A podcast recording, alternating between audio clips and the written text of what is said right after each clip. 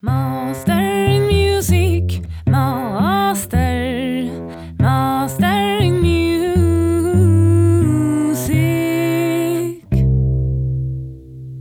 Welcome to Mastering Music.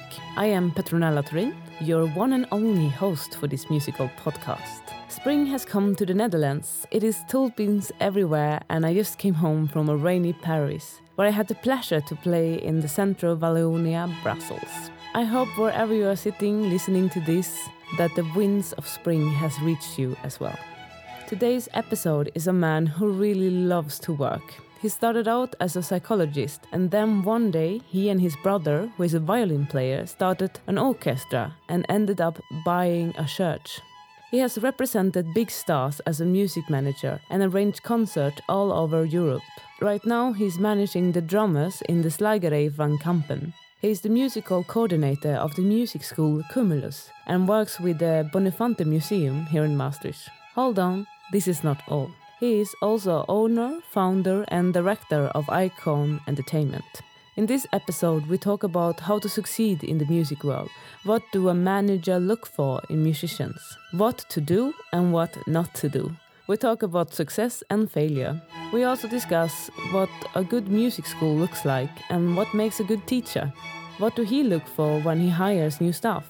I love this episode. It is so interesting to listen to someone that dare to dream big and realizing his dreams. Before we start, I like to thank my partners. A Swedish cellist with Takeaway Concert, order your own home concert. Creative Learning Maastricht with workshops in creative learning for children. Now, let's start the interview. Welcome to Mastering Music, Erik Dieteren. Thank you. How are you? Fine. Yeah, the weather is cold, but here it's cozy. yeah, I, I, have a very good element here, yeah. even though I have big windows in my little practice room yes. that we are sitting in. Uh, in Maastricht, in uh, Netherlands. Mm-hmm. Are you from uh, Maastricht? No, I'm actually from uh, Landgraaf. Mhm. Landgraaf is about 30 kilometers uh, from here, so it takes half an hour to drive to uh, to Maastricht. And uh, I was born in Schinnen. It's all, uh, also in uh, in Limburg. But when I was four, I moved with my parents to to Landgraaf. Later on, I studied in Tilburg in Brabant. But the last for the last, I think, 15 years, I'm back in uh, in Limburg in Landgraaf. So, uh, when you speak Dutch, do you speak uh, the Limburg dialect? Yes, Ah, all my family nice. talks dialect. Yeah. So I t- talk a dialect that's uh, kind of like a little bit German.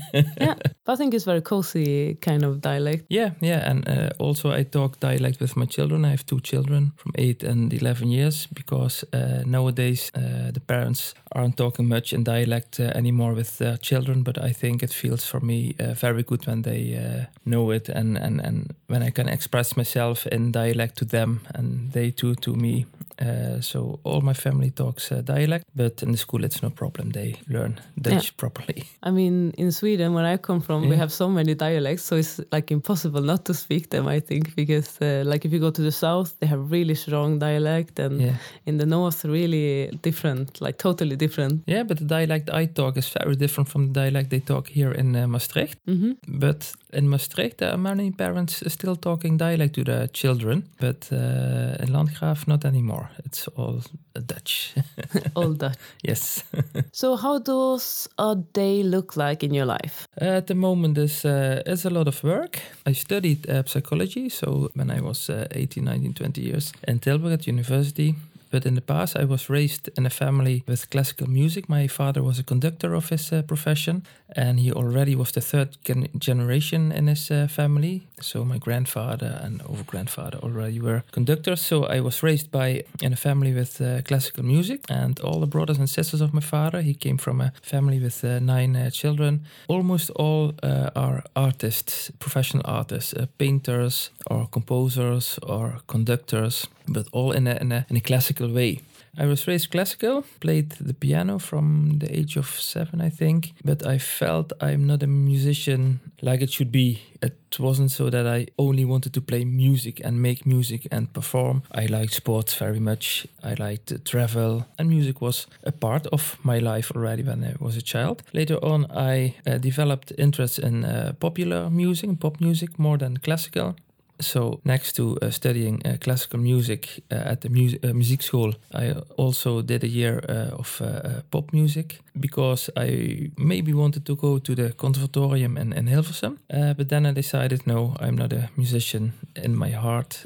I like it, but it's not something for my profession. I'm going to study psychology. So I went to Tilburg, and at the same time, my brother, Guido Dieteren, is a well known violinist, uh, asked me, Do you want to perform just like in the past when we were, were a child, uh, piano and violin, uh, but then in a more popular way? No, we did, and it became a big success uh, next to our uh, study.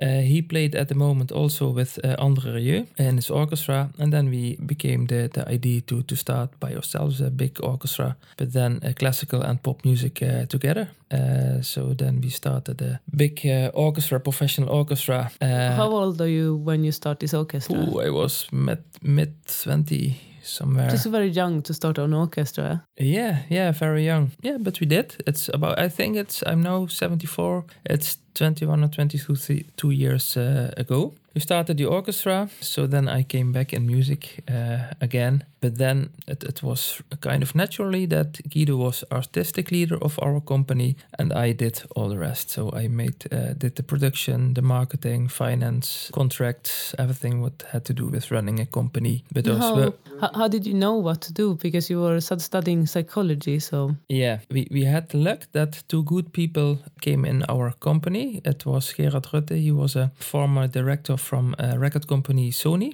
He believed in us and started working uh, with us. And we had Volker Langhout at the moment. He worked with Andre Rieu very much as a booker, booking agency. And I learned very much from uh, those people. I, I was a kind of management team with them together uh, the first year of, of our company. So I learned uh, leading a company from them.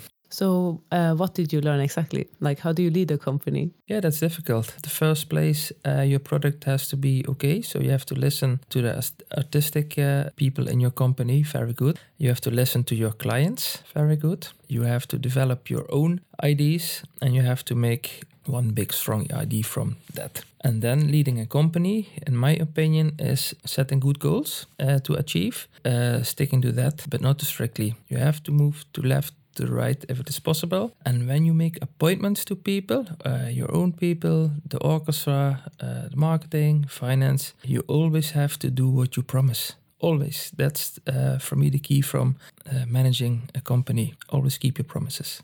Yeah, I think that's really good advice. Yeah. Because sometimes I feel that it can be hard for musicians to keep their promises because we are very impulsive and uh, run by Yes. our emotions. Yes. So it's very easy to get distracted, I think. Yes, but because I was raised in an artistic family, uh, I'm used to uh, artistic Dealing. people. yeah. yeah, and I can deal with with it. Mm. Um, but they have to understand that leading a company isn't always easy.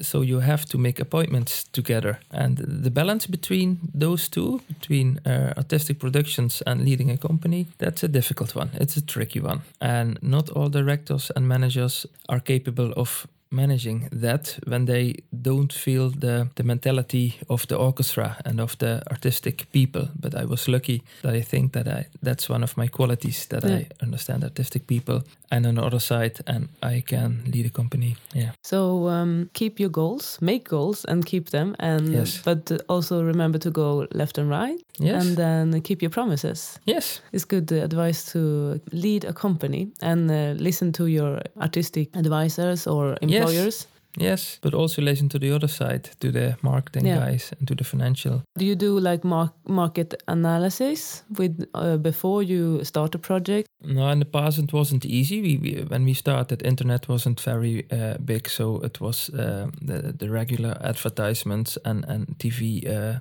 appearances, So like newspapers uh, new- also. newspapers, and that developed very fast uh, the past years. So at the moment, uh, with social media and all the internet, we are better capable uh, capable to to measure marketing activities. So it changed. I had to change by myself because when I started in the business, uh, there was an old business model. You you you you record CDs to earn money, Yeah. and you give concerts to promote the CDs. Yeah. yeah that time is uh, It's gone. it's gone. Spotify came. yeah, Spotify came, and the market of uh, concerts is very, very full at the moment because it's the only way to, to earn money at the moment because CDs and DVDs, only the top acts in the world can earn money with it. Um, streaming is. Yeah, for the most people, uh, kind of make uh, uh, marketing for the concerts. So it changed the other side. Yeah. So how do you market now? Like you go on Facebook and Instagram, or Yeah. how do you market? Yeah. Yeah, it's a combination of everything at the Yeah. moment. 360 uh, marketing, they call it. So it is uh, uh, social. Uh, social media is uh, very important at the moment. So Facebook and Twitter and the youth is on uh, Snapchat. I, I'm not Yeah. at the moment, but uh, for my generation, it's uh, uh, Facebook, Twitter, Instagram.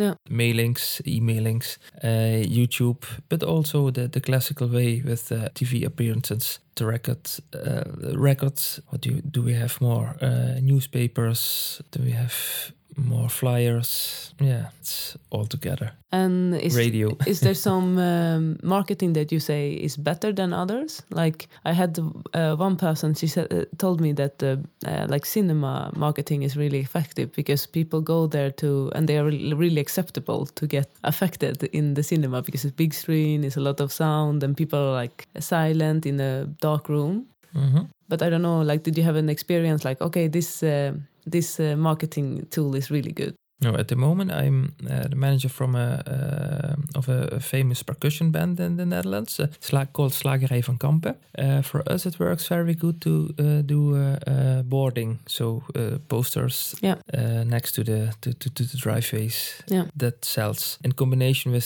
social media. Yeah. Yes, that's the combination for us. So uh, newspaper not very much anymore. TV sometimes.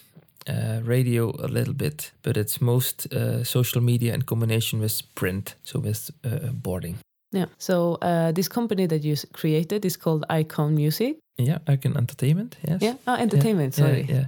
And how did you came up with this name, Icon Entertainment? Yeah, it's it's a long story. It, uh, so uh, maybe I have to go back to, uh, 21, 22 years ago. So Mhm. then I started with my brother Guido Dieteren, uh, a company or a big orchestra. That Yeah. was the first, but but a big orchestra, professional orchestra, is very expensive. Yeah. Uh, so we were looking for additional uh, ways of earning uh, money, uh, so we could finance uh, that. Mhm. Then we we bought uh, an old church in, uh, in Landgraaf, and in that old church there came uh, rooms to rehearse, but also uh, I did have my office. We did have a studio we built in it, so it became uh, a company that could produce also for other artists and productions. So we had our own show, Guido's Orchestra, called Guido's Mhm. Orchestra. It was my brother as a conductor and a violinist with an orchestra that played uh, classical and uh, pop songs. It was a combination of the Metropole and uh, the Philharmonie. Uh, Yeah. So, that, but it was very expensive. The first year it cost a lot of money. And then we went working for other artists. We, we said, yeah, we can produce uh, CDs for you. We uh, we can uh, record the strings, or we can uh, do more. And we became more uh, famous, and then we got a big show, uh, Symphonica in Rosso. It is in Holland a very big uh, concept, and we could develop it with Marco Borsato, at that time the mo- most popular pop artist in the Netherlands. Mhm. And it was a concert series where pop musicians gave concerts with a uh, big classical orchestra. And first we did it in Antwerp, in Sportpaleis, uh, I believe 13 or 14 shows for 10,000 people uh, an evening. And after two years with Marco, he first did it in Antwerp and then in the Netherlands in Arnhem in the GelreDome. Then it went uh, further with other very known artists, uh, even uh, Diana Ross and Sting. And Wow. yeah, it was very big, big for us, a very big. And very fast. It got very fast. We Yeah, we grew very fast. Yeah, at the moment. started with buying a church and then all of a suddenly. Yeah, Wow. suddenly you do big productions. Yeah. yeah. And we did Heineken Nightlife, another concept with uh, Elvis Costello and Cave Choice. It, so we, we we were gone. The company was yeah, it, it was a real company at the moment. We were Yeah. growing very very fast. Why Um, do you think you grow so fast? We worked very very hard. We delivered quality and. Uh, we weren't too shy to tell everyone we were very ambitious. So we, we, we yeah, And in uh, the rest of Holland, we were known as the boys with the church, Ah, the yeah. south of the land. And This was a good uh, marketing already that you bought a church. afterwards, it was Yeah. good marketing. It wasn't the logo of our company, Mm. but it was a lucky. Lucky one. Yeah. I didn't know it at the moment, but later on it was very good for us. Yeah. So, and I mustn't forget to mention the the, the two people who helped us in the beginning: the director of Sony record company, Gerard Rutte, and Volker Langhout. How did you meet him? By chance or accident? Yeah, no, Guido. Guido was my brother was playing with Andre Rieu, and Volker worked there Oh, and yeah. uh, went went out, and they got contact. Can you help um, us? And yeah, and then you get contact. And the second one, Gerard Rutte, we made the booklet. Uh, this is our plan, and we sent it to all the record companies. Ah, And then was Sony said, "Hey, Good can idea, you come yeah. Yeah. Yeah. and we had a click together. And then when the, when uh, Gerard Rutte left Sony after eight years, we asked him, "Van, can you join uh, us for the next uh, years?" mm. and they had a good network and that's a good tip if you have good people they want to work with good people so and you kept your promises to them so they could uh, rely on you. yes and but if you uh, want to build a career and you have good people around you that's that's the best way to to go on because they want don't want to work with bad people or the, the people that don't have qualities you come on a sort certain level uh, and so on we, we we get the contacts with uh, uh, the entertainment group who produced the shows of Marco Borsato so it Yeah. was their contacts uh, we got the profit from So how do you know that someone is a good person? Like when you meet them, because Mm. uh, sometimes I feel like everyone seems very great the first times you meet them, and like what uh, qualities do you value in a in a person that you work with? it's it's it's honesty in the first place. Can can you trust uh, someone? But you don't know uh, at the moment. No. It's, it's only a feeling. But uh, I'm always looking for quality. Yeah, I'm looking for quality. So you you and now I'm so experienced. I think that I can recognize that very very fast.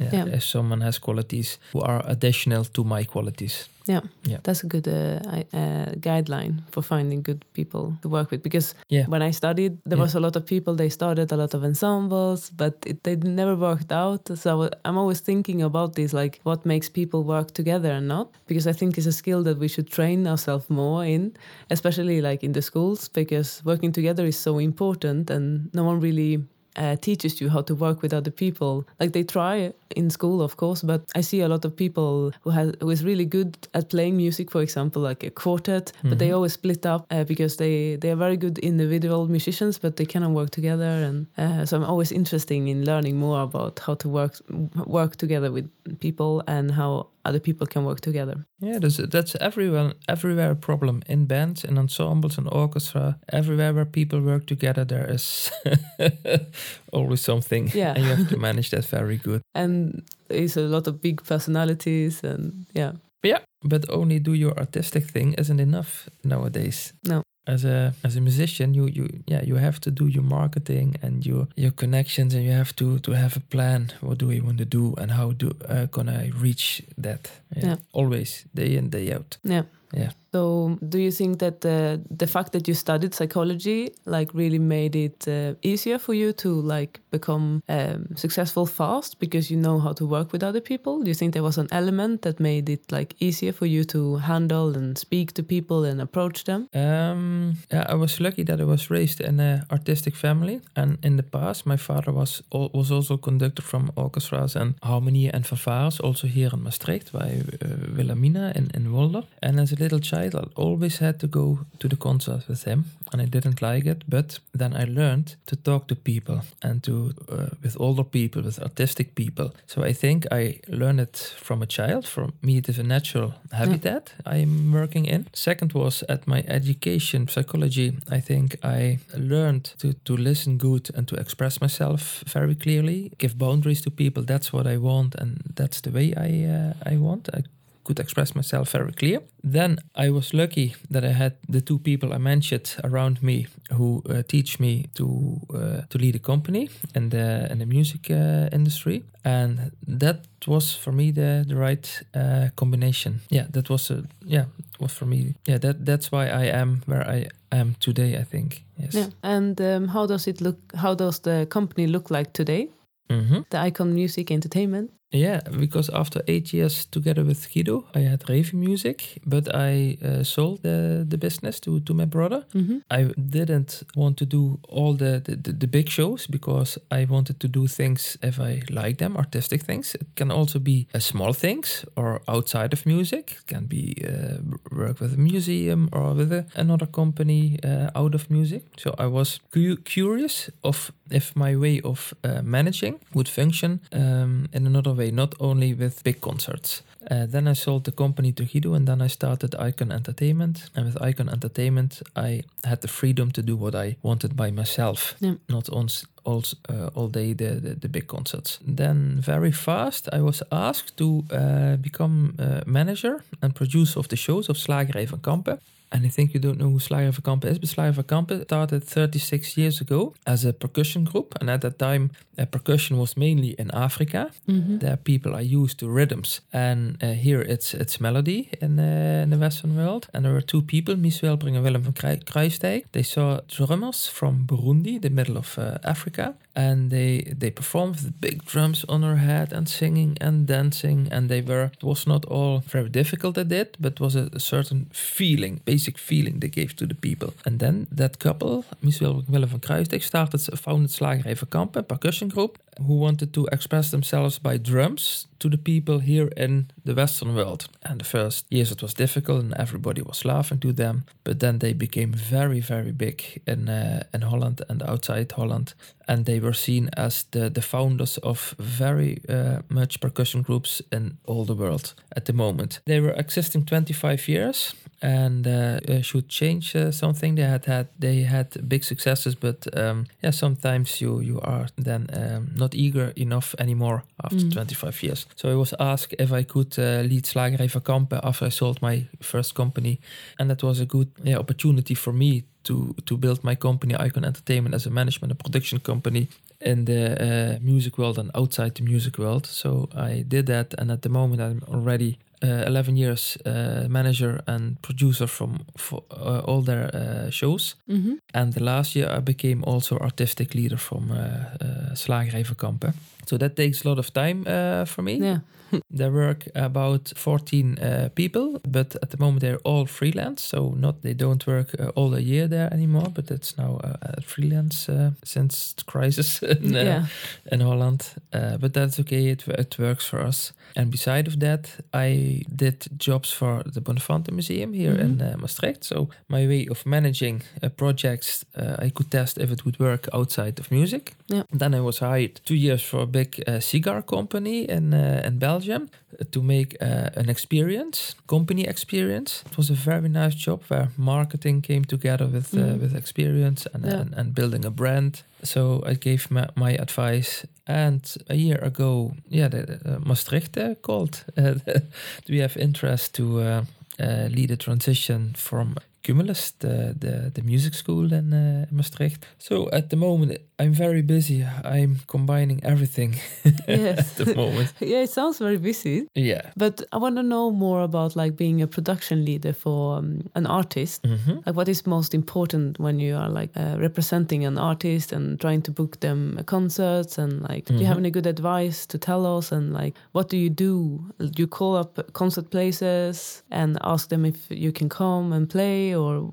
uh, they ask you? Of course, you also get uh, requests. hmm Tell us a little bit about that. hmm Yeah, I- I'm I'm more uh, a manager. So for for every aspect of the of the artist, I have people who do something. So I have uh, people who sell the concerts. I have people who do finances. Okay. Uh, I have people who do marketing. So for everything, you you you're looking for uh, for the best people around you.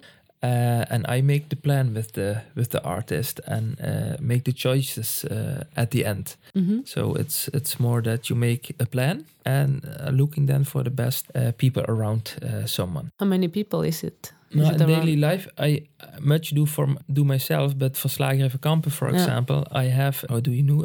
In, in that you call it uh, im- impresariaat. We we have a company in Amsterdam who sell our theater Okay, concerts. yeah. So the, it's the daily uh, business. Mhm. Um, there work nine people, I believe, and they do all about selling, selling, selling, selling, selling Yeah. concerts. The concerts beside the theater, so uh, corporate events or uh, for uh, television, I do by myself. So I Mhm. have the contacts and um, uh, do the contracts uh, for that. And uh, for uh, marketing, I have my own ideas with uh, with the band. Mhm. Uh, so some things we do by ourselves, but uh, for some things you have uh, people who make your posters or do uh, make uh, the videos or make the commercials. But I lead uh, the red line to to achieve it. Uh, yeah. Yeah. And finance I do by myself. Yeah. So all the finance stuff about ticketing and uh, paying and and making the show also. So uh, the artistic ideas, but also the production of it, the technical production, the Mhm. trailer, the crew, uh, the hotel fac- uh, facilities. It's all I do by myself. Do they have like special restriction also like the artists? Like some artists they want bananas in the in the room and Yeah. they want water or Yes. yeah. yes, yes, yes. I, I, I once did a concert for for Alessandro Safina, what's at the moment a, a famous Italian tenor at uh, Vrijthof here in Mhm. Maastricht. And then his rider was he wanted seven kilograms of, I believe, a kind of uh, was it ice Ice cream. ice cream in his fridge. nice. yeah. So, but he didn't uh, use it, but it, No. it was there. yeah, it's fun to see if they can get it. yeah. Is that the weirdest request you got, or do you have like a more weird request that they, someone asked you for? No, mostly it's some kind of, of, of drinking and eating uh, stuff. Bananas is good because it's like uh, natural beta blockers, so you don't get nervous. is? Yeah. Really? I Yeah. didn't know. So a lot of uh, artists they eat bananas before because it has this kind I didn't of know. It's new doesn't me. make you nervous. Okay. Uh, for example, like the famous cellist like Peter Mains, he always eats bananas before he plays. really? Yeah, he doesn't. He's not that nervous, but he just likes it. You know, it, it doesn't hurt. He says, so why not? Because it's a natural uh, beta blocker. Of course, if you have a, like a lot of nervosity, will will not take it away, but it helps you a little bit. Mhm. Yeah, pop, that's and pop music, they often use some drinks Yeah, yeah. I can before the performance. Yeah. yeah. Yeah, I know. In some also some classical like symphonies, they have like a beer tab outside the like uh, when they have all the the dressing rooms, they have beer tab. Mhm. In Denmark, for example, they have it. Yeah. yeah. For a lot of brass players, they uh, drink a lot. Yeah, yeah. It's not so healthy, but No. uh, yeah, they do it. It's a big kind of work, and you have so many uh, different like professions uh, in Mhm. you. I feel like because you know you know all of the professions that you work with, even though you don't do everything yourself. Yes. You know a little Yes. bit about them. So yes, it's, that's it's my important. advantage. Yeah. Yes. It's important to know because you started a company by yourself. So in the beginning, I guess you did everything yourself. Yes. Yeah. Yes. Yes, you're right. Before you have the economy to hire it out. Yes. So then you learn also like the basic things. Yes. So Yes, mostly, uh, yeah, mostly I know the basic things, so I can talk about everything a little bit, and then I, but I listen very good to the special uh, people who, Specialist, yeah, yeah. specialist. And do you have like, uh, did you ever do like a big mistake, like that you said that you can share with us so we don't do it? yeah, I have a very, I made a very big mistake. Yes, once. yes, very, very big. So when we met Gerard Rutte from uh, the director of uh, record company Sony, he left the company, and Guido and I had a meeting with him uh, where we asked him to join our company. hmm We were kind of uh, nervous, and we thought our director of that uh, company will be there in uh, f- uh, fancy clothes and uh, nice shoes, and um, but he came with his uh, sneakers and his jeans and uh, very easygoing. hmm And we had a good uh, a good talk, good conversation. And afterwards, uh, Guido and I, before we went uh, to home, Geert already went to home. Uh, we were at the uh, the bathroom, and I told uh, again to Guido, "Oh, a very nice guy, but did you see that shoes? The sneakers were very old. Uh, that's for a director of a record company." And Guido said, "Shh, maybe he's on the toilet." No, no, no, he's away for 15 minutes or so. Okay. so our next meeting, Gerald, it was in Haarlem. We started the meeting and he looked at me and he said, I was on the toilet. Fuck. Oops. Don't do that ever again. yeah. Yeah. so it was for me a very, very good lesson. Yeah, yeah. Yeah, it didn't mean it bad, but and he knew because uh, nowadays he still is a friend of me, so it uh, became good. But He forgave you. yeah, it was a very good lesson. Don't talk, yeah, about people on that. yeah. Yeah. Especially not in the toilet. Yeah, I was in that toilet, Mr. Dieteren told me. Yeah. But It's easy to do mistakes when you're a little bit excited and nervous. yes, yes, yes. Yeah. Yeah. we have an expression in Swedish to uh, be silent is gold and to talk is silver. Mm. Yeah. Sometimes it's true. That's really good advice. And so, do you have like a tips? Like, do you have anything that you can, um, like, if someone is nervous, then they're gonna talk to an important person. Like, do you do anything special to keep calm and focused, or you just uh, go in there and and do it?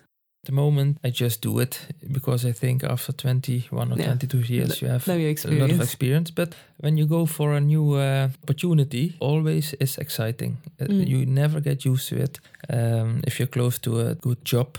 At the moment, I don't get nervous anymore. I think I'm not ambitious enough anymore.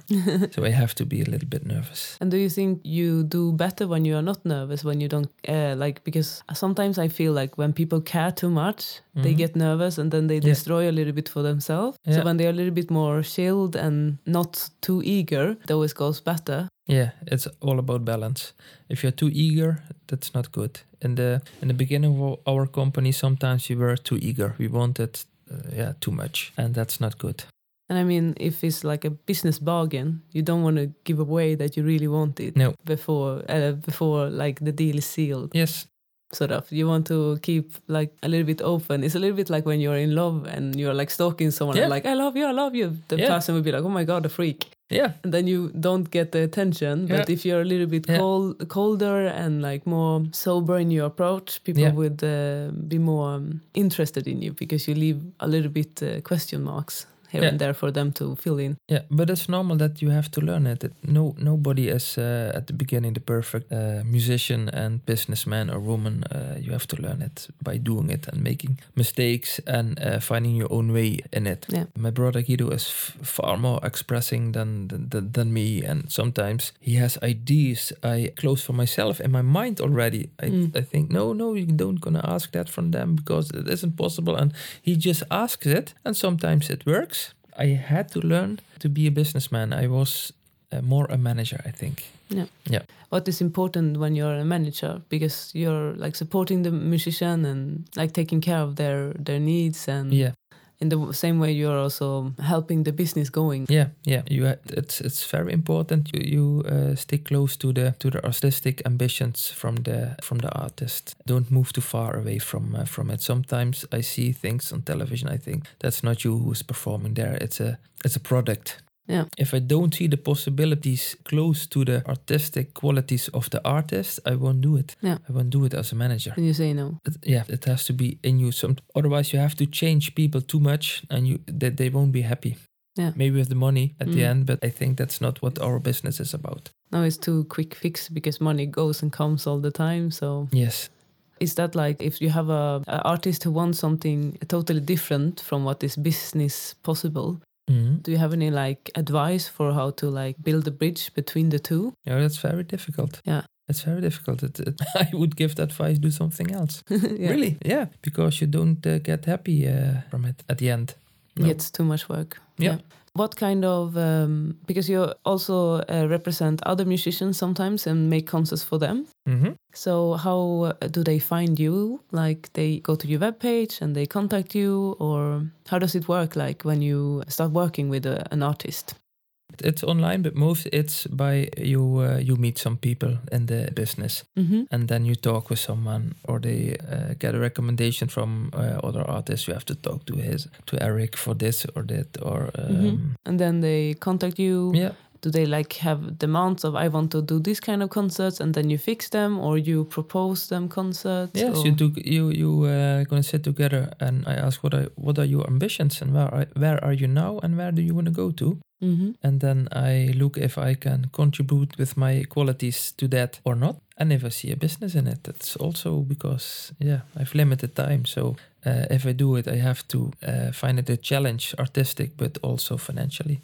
Do you have any like um, qualities that you can say that is business in? Like, does it need to be original, or does it need to be uh, something that uh, the audience demands, or what is like Ooh, what makes business? yeah. I still don't know. really, I still don't know. Sometimes you have, you have a good feeling and it is not there. You don't reach the audience. Sometimes I make shows. I think better isn't possible. And Yeah. then I don't reach the audience. And sometimes you you have an artist and you think, "Pooh, yeah, that's uh, lots of them." Yeah. But then it's it's there. Because I, I feel that there is so many different audience. Yeah. So it's very hard to say that oh this one is for that kind of audience. Sometimes I can feel. Yeah. But sometimes I feel it's very clear with which kind of audience wants to listen to what. Yeah. Uh, to specific music. But I also get a lot of surprises from people that sometimes I have uh, this kind of idea that they don't like this kind of music. But then I try it anyway, and then it turns out that they love it. And then I'm like, okay, what? Why did they love it? Why did they? Why did I think that they didn't like it? So it's Mhm. very hard to not have pre- prejudice to the audience. Yes. Because they always surprise you, and sometimes when you think, "Oh my God, they're gonna love it," and then they don't like it at Yes. all. Yeah. It's still it's it's a miracle for me. Yeah. Yeah. they are very uh, unreliable. yes. Yes. they don't keep their promise, no. No. No. No. That's true. Yeah. unless it's like fan groups. Because fan Yeah. groups, they always uh, Loyal, loyal, yes. super loyal. They like everything an artist does. yes, yes, it's really remarkable when they do that. I want to talk a little bit about uh, Kumulus. Mhm. It's a music school. Yes. but it's like a big art institution as well with like five different art schools is uh, Yes. dance and music theater Yes. writing and visual arts Yes. yes All yeah. five. Yes. and it's all in maastricht i think it's like really remarkable that you have such a big institution for art here i'm super impressed Mhm. i also know some people who is going to the writing courses and, Yeah. and they're very happy and it's all ages like Mhm. also like my friend is 85 Mhm. that I know, and he goes for write uh, writing courses. Yeah. he's a pensioner, and he likes to not writing. He likes to draw because he used to be an art uh, gallerist, so Oh. he likes to draw. Actually, Yes. it's not writing; it's uh, Yes. painting, but still in the same. So, how many students is? I read somewhere two thousand and five hundred. Yeah, it's Is that- about uh, more than uh, Yeah. 2000, yeah. and you are uh, coordinating the music school. Yes, yes. So, what makes a good music school? That's difficult because it was asked uh, about a year ago. Society is developing very quick at the moment, and music education is developing also very, very quick. Uh, in the past, you went to a music school, and the teacher teach you to play the instrument one to one, face to face together. Nowadays, you have internet, so a lot of children uh, first they're gonna look on YouTube, try some things online, and don't have the patience anymore to uh, study hours and hours and hours to become good to learn an instrument. So that's developing very quick at the moment. Beside of that, classical music, the attention from classical music for, for little children is difficult at the moment. Pop is very popular. The DJs are becoming very popular. Yeah, and they're very big in the Netherlands. DJs. Yeah, yeah, it's typical Dutch. So the, the music school in Maastricht uh, from Kumulus already already exists since 1883, so 130 years Wow. at the moment. But they were still very traditional. They teach in a very traditional way. And Gemeente Maastricht asked me if I could help to make it more uh, suitable for the youth today. So that's why I'm also doing now the, the transformation of the music school in, uh, in Maastricht. And we are part of a bigger company, came Kumulus, where we have uh, theater and dance and visual arts and writing. But Kumulus also merged in 2013 with Centre Ceramique, the big library in uh, Maastricht. hmm and Natuurhistorisch Museum, so Yeah. the Museum for Natural History. So we are one big organization at the moment, and managing that isn't very easy. No. Cultural institutions, uh, how good they are, separate but working together, it's a challenge. Yeah. So that's why I'm in Maastricht at the moment, uh, from Monday uh, till uh, Thursday, helping with that transformation of the music school and helping working everything good together.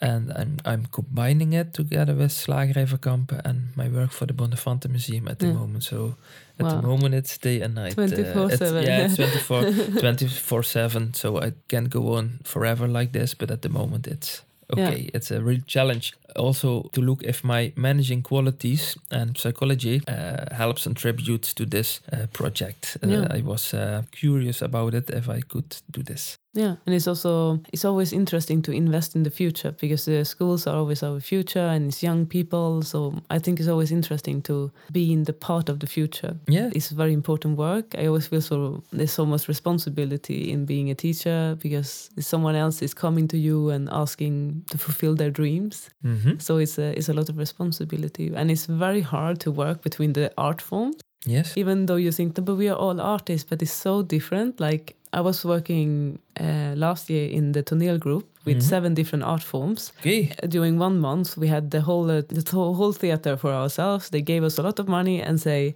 do something together a show. You have one month 24 7 a lot of money just do what you want. It was called talent lab this kind of uh, is with Via Zuid it's an organization here. Yeah. and wow it was in the beginning i was like so excited and i was like oh my god it's going to be the time of my life. I'm finally in the theater. One month can do whatever i want. And then i'm like wow it's so difficult to work with other artists because Yes. it was like theater people um, it was uh, artificial art it was a dj it was a dancer and everyone had so different approach and Mhm. working techniques and it was it was like talking to an alien sometimes because we really were so different and because like a musician are like okay we're gonna practice uh, we have four hours practice and we do this it's very effective and it's always like on to the next thing you know because we never have time enough. It's like okay this concert. Okay next concert. And then you like go on because you always do repertoire and you always have to work on your skills because Yeah. otherwise your muscles get uh, torn apart so you always have to be in fit with the Yeah. scales and yeah it's a f- it's a fresh uh, project that you always have to work on. You can never just say oh but i did the c minor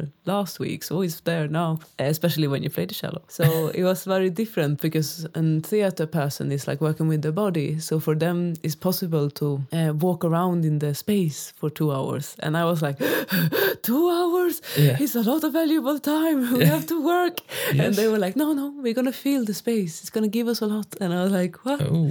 yeah, but so I know this can be really hard. So I really admire your work that you can do this. I think it's super, it's amazing that you can do this and so big institution just to have a school that have this kind of and agreeing during meetings and during events and then also with the museums wow it's really impressive Yeah, but building a new music school from it's it, it it's difficult. It's, it's a challenge. A strong music school. I think it starts with good teachers. Without good teachers, we are nowhere. So and what is a good teacher uh, he or she plays the instrument very well first, but the second is you can really teach. Can not only technical skills, you have not to learn uh, all the technical skills to the to the students, but also learn them to make music. That's different, and to let them enjoy the the instrument, uh, show them the context uh, of the instrument. Uh, They can play in ensembles, Kumulus, or in bands, Kumulus. They can perform for music, participate in festivals. So it's not only one to one learning the technique, but uh, stimulating one a student to, to to really love the instrument. Yeah, Yeah, I think that's that's important. That's what I'm looking for by uh, good uh, teachers, inspiring persons. So uh, they both have a good time, teacher and uh, student uh, together. And not only uh, there comes comes the next, uh, we do half an hour and uh, Yeah. bye, see you next time, and rehearse uh, at home. That's not the way you want to do it uh, with Kumulus.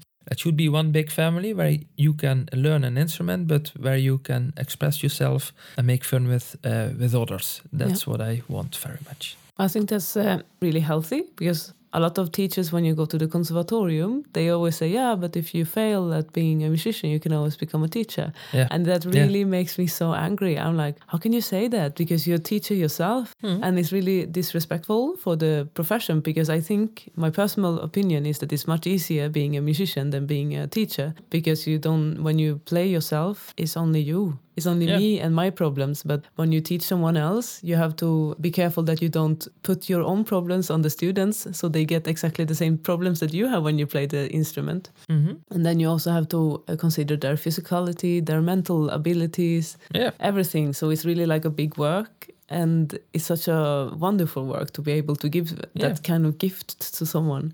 And it's, it's not a, a second hand uh, job, I would say, at all. Like, it's really an important work. Or maybe in the past it was.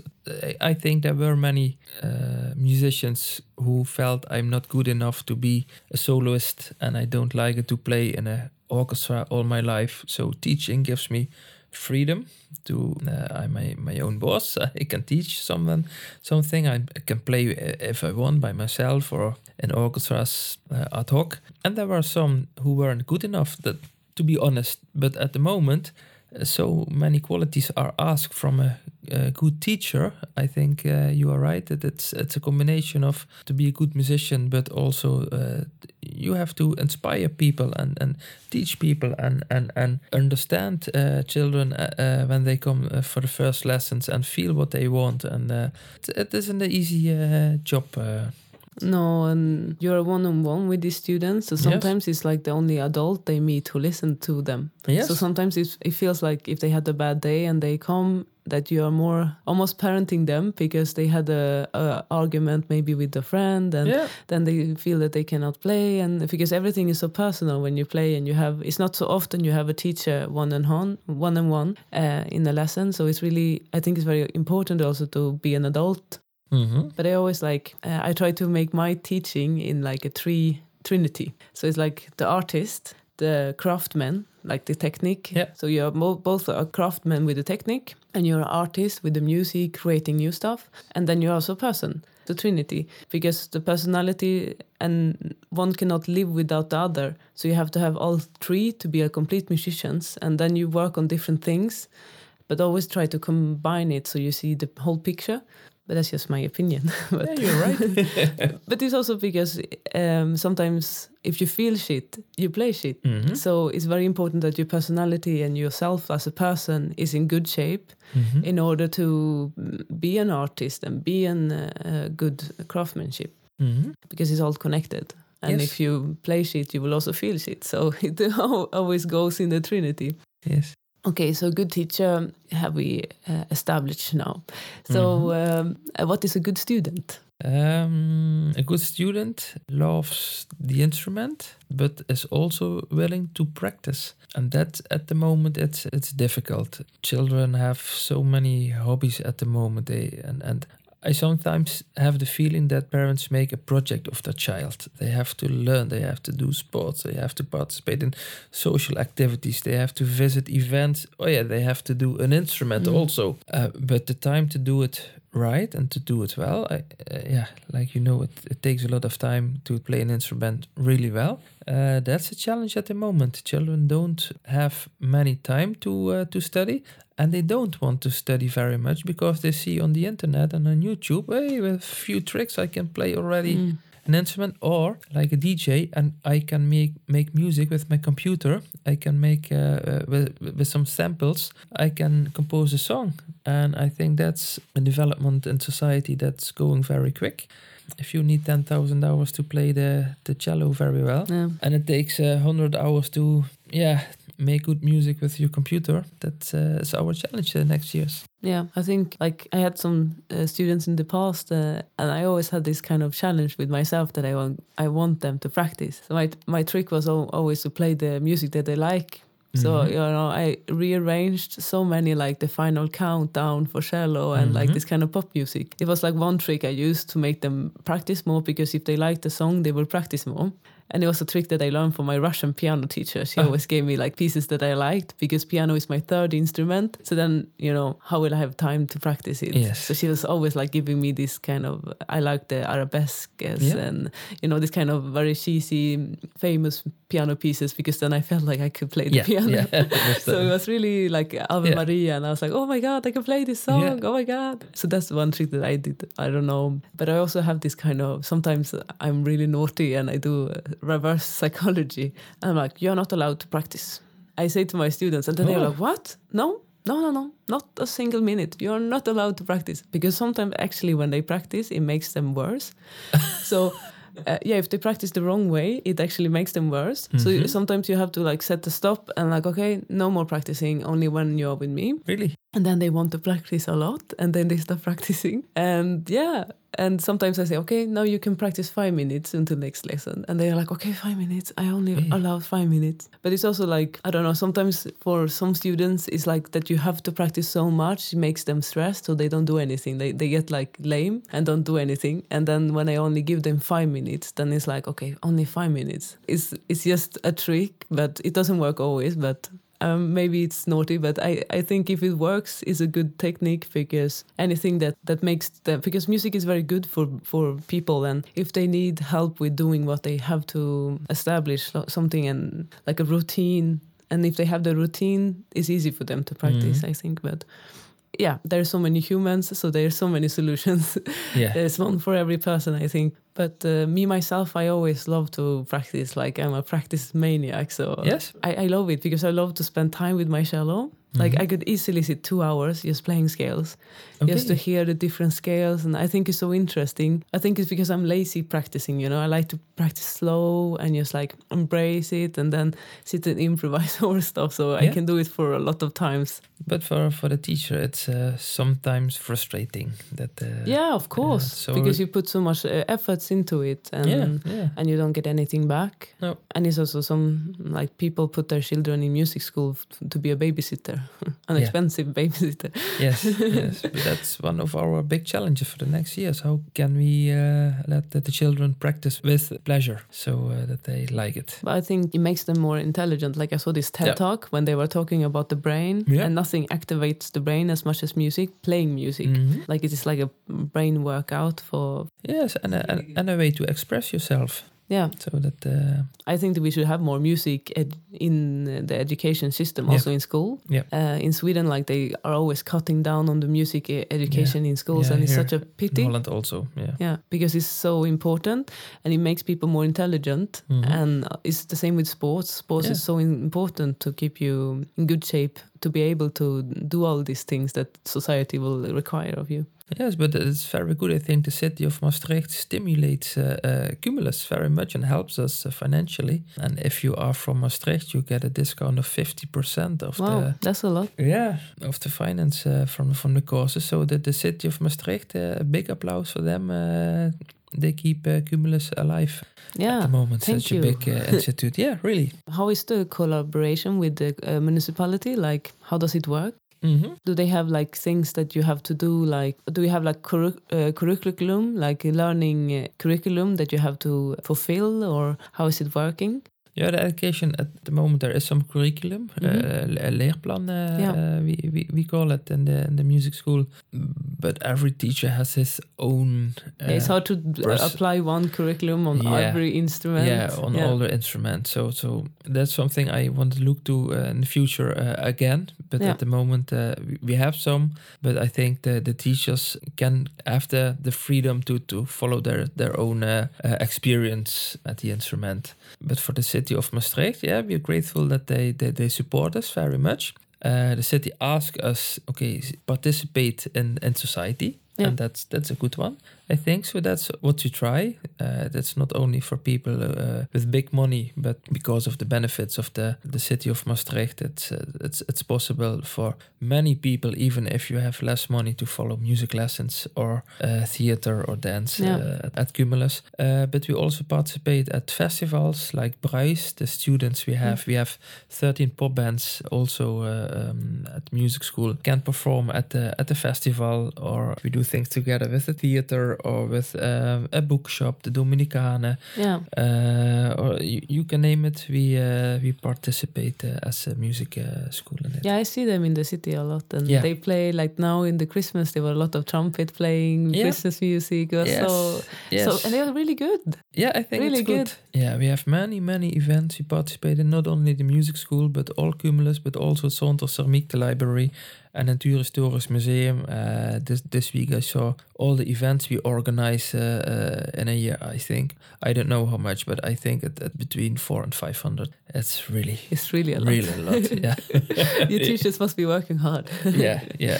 How many teachers do you have in Kulmus? Music school we have uh, forty three uh, Wow, that's a lot. teachers. Yes, But if you have 2,500 students, you also need a lot of teachers. yes, but overall there are more teachers. I think the whole organization is 120 people who work uh, Yeah. there. Maybe you have some tips for people who are uh, applying for jobs in uh, music school. Do you Mhm. have some tips for them? Like, how should they apply? Uh, they can always uh, write an email to eric with a C. Dieteren with E.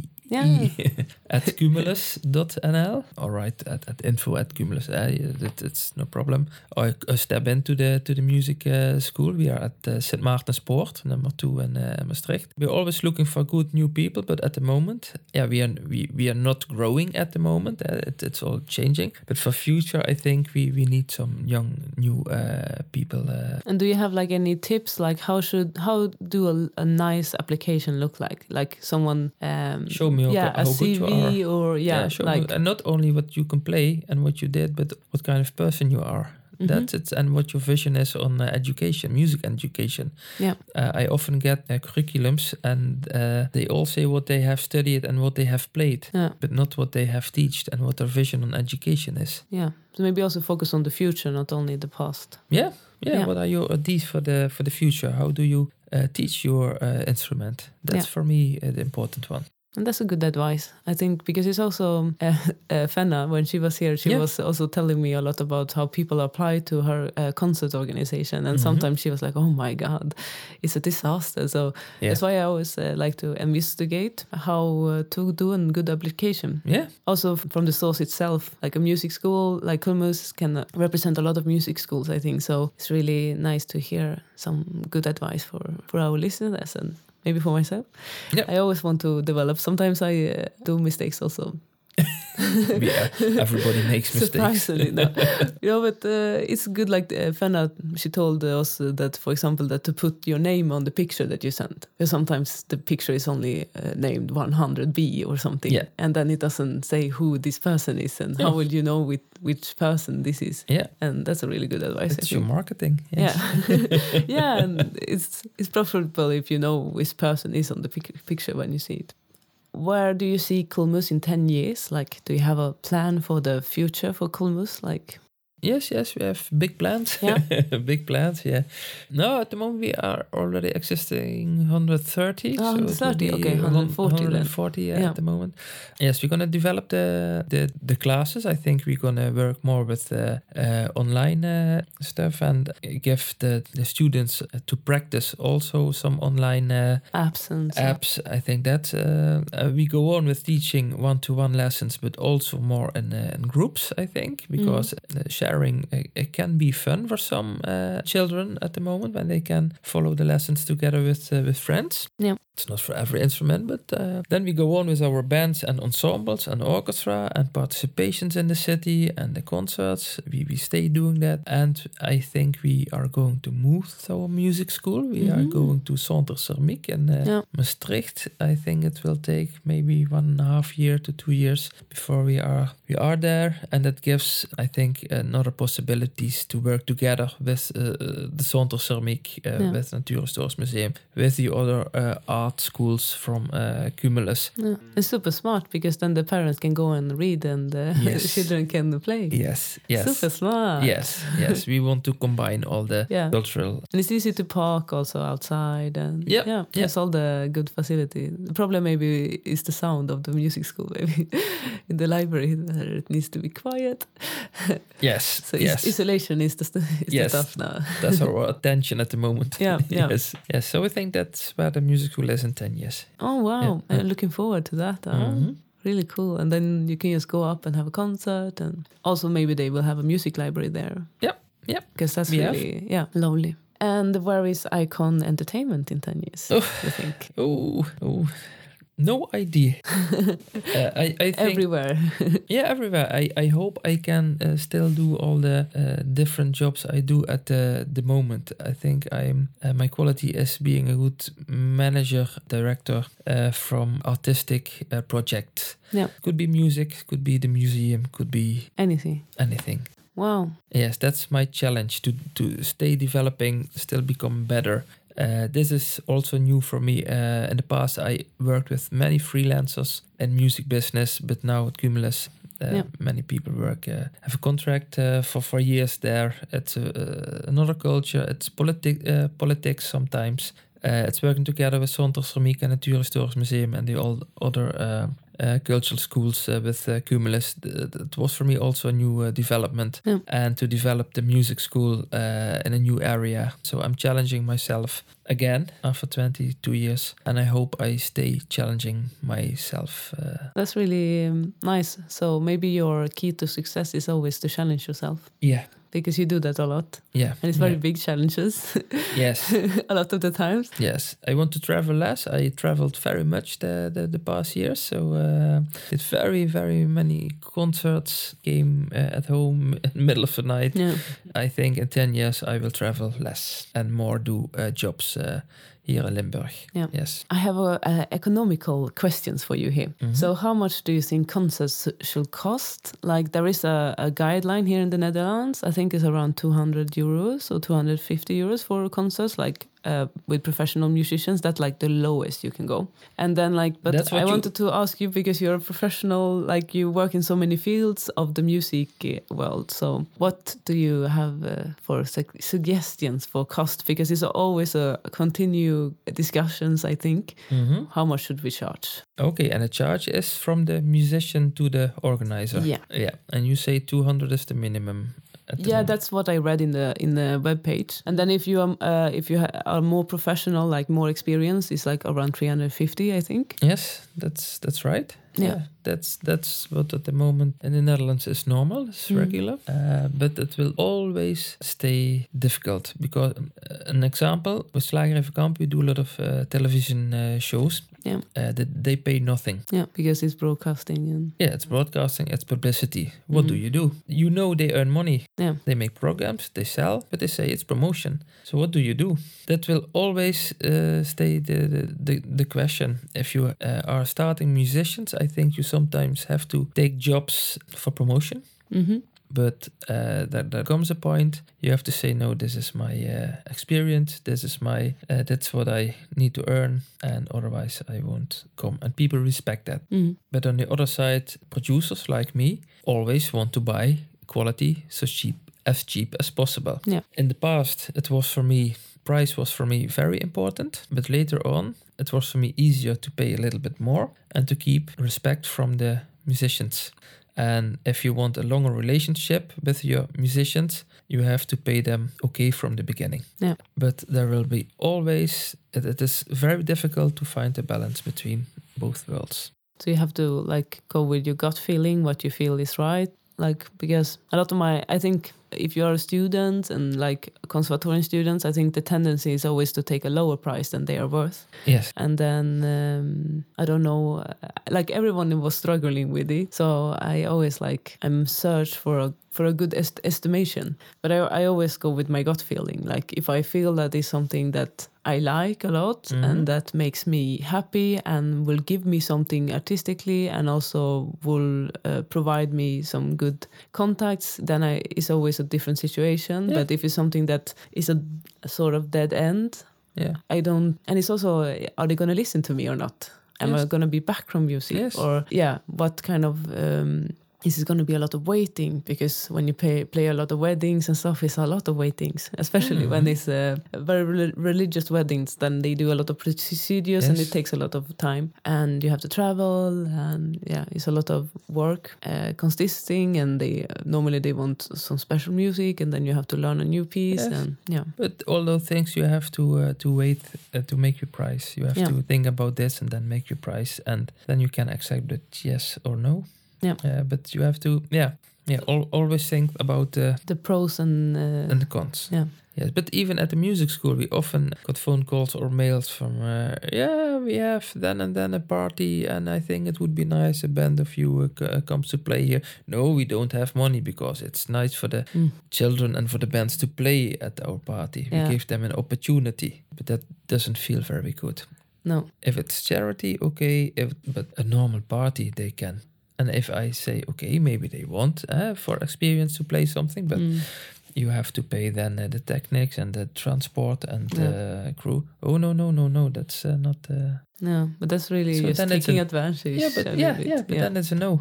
And but when they then say, okay, we understand, and maybe we have a little budget for this and this and this, then it feels a lot better. Yeah. and then it feels like a good deal. And uh, for music lessons, uh, do you have a guideline there? Like, do you have a policy in the school how much you charge for lessons, or is it like If we would charge what it costs, then it, we, we could Yeah. close. Uh, Yeah. um, it's not only the, the the the contracts and the finances of the of the teachers. It's the locals, the, the, the, locals, the, yeah. the, the building, all the people of the administration, uh, the marketing, all the Mm. instruments, all the events you participate in. So uh, the the costs are are high. Mm. And even if the, the city of Maastricht wouldn't do a good contribution, it would be, yeah, for, for people outside of Maastricht, it could be challenging to follow music lessons. But inside Maastricht, we Yeah. we can offer courses uh, for a good, very good price.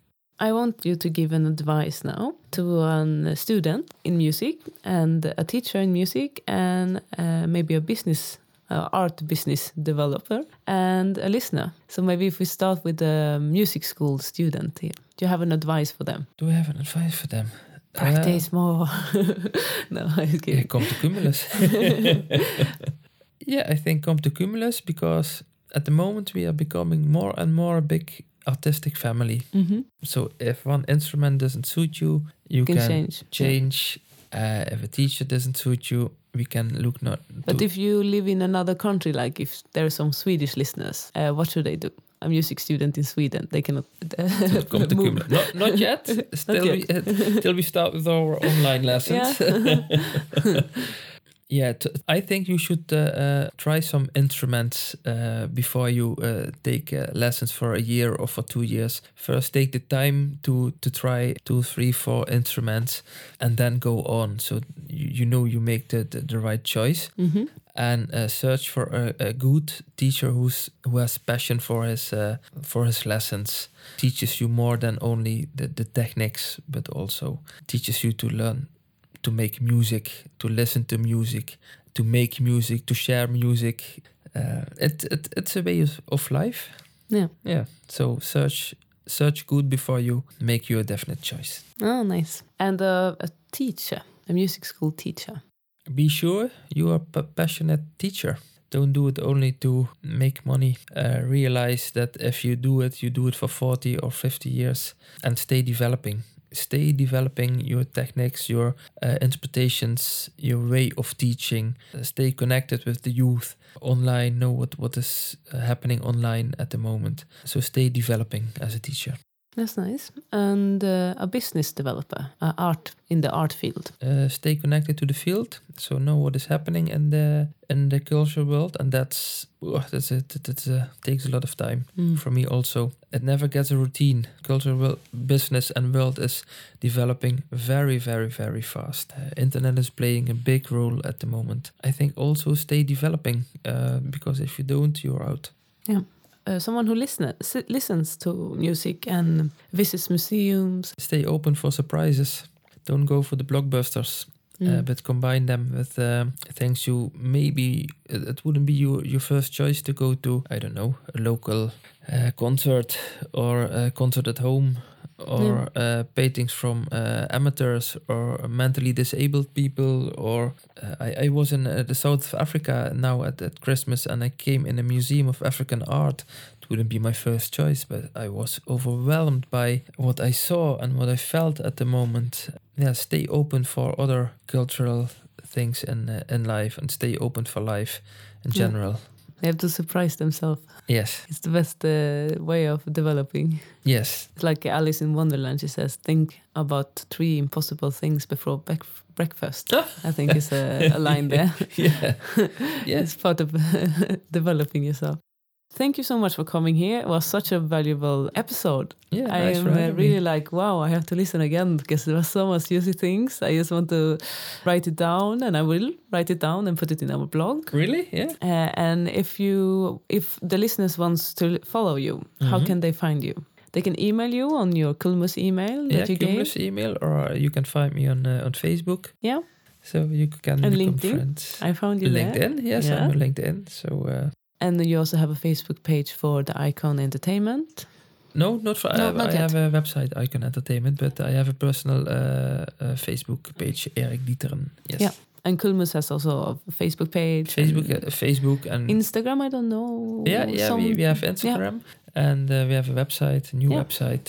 Yeah, great. And uh, you can always find us in Maastricht. Yes, Thank you so much for being here.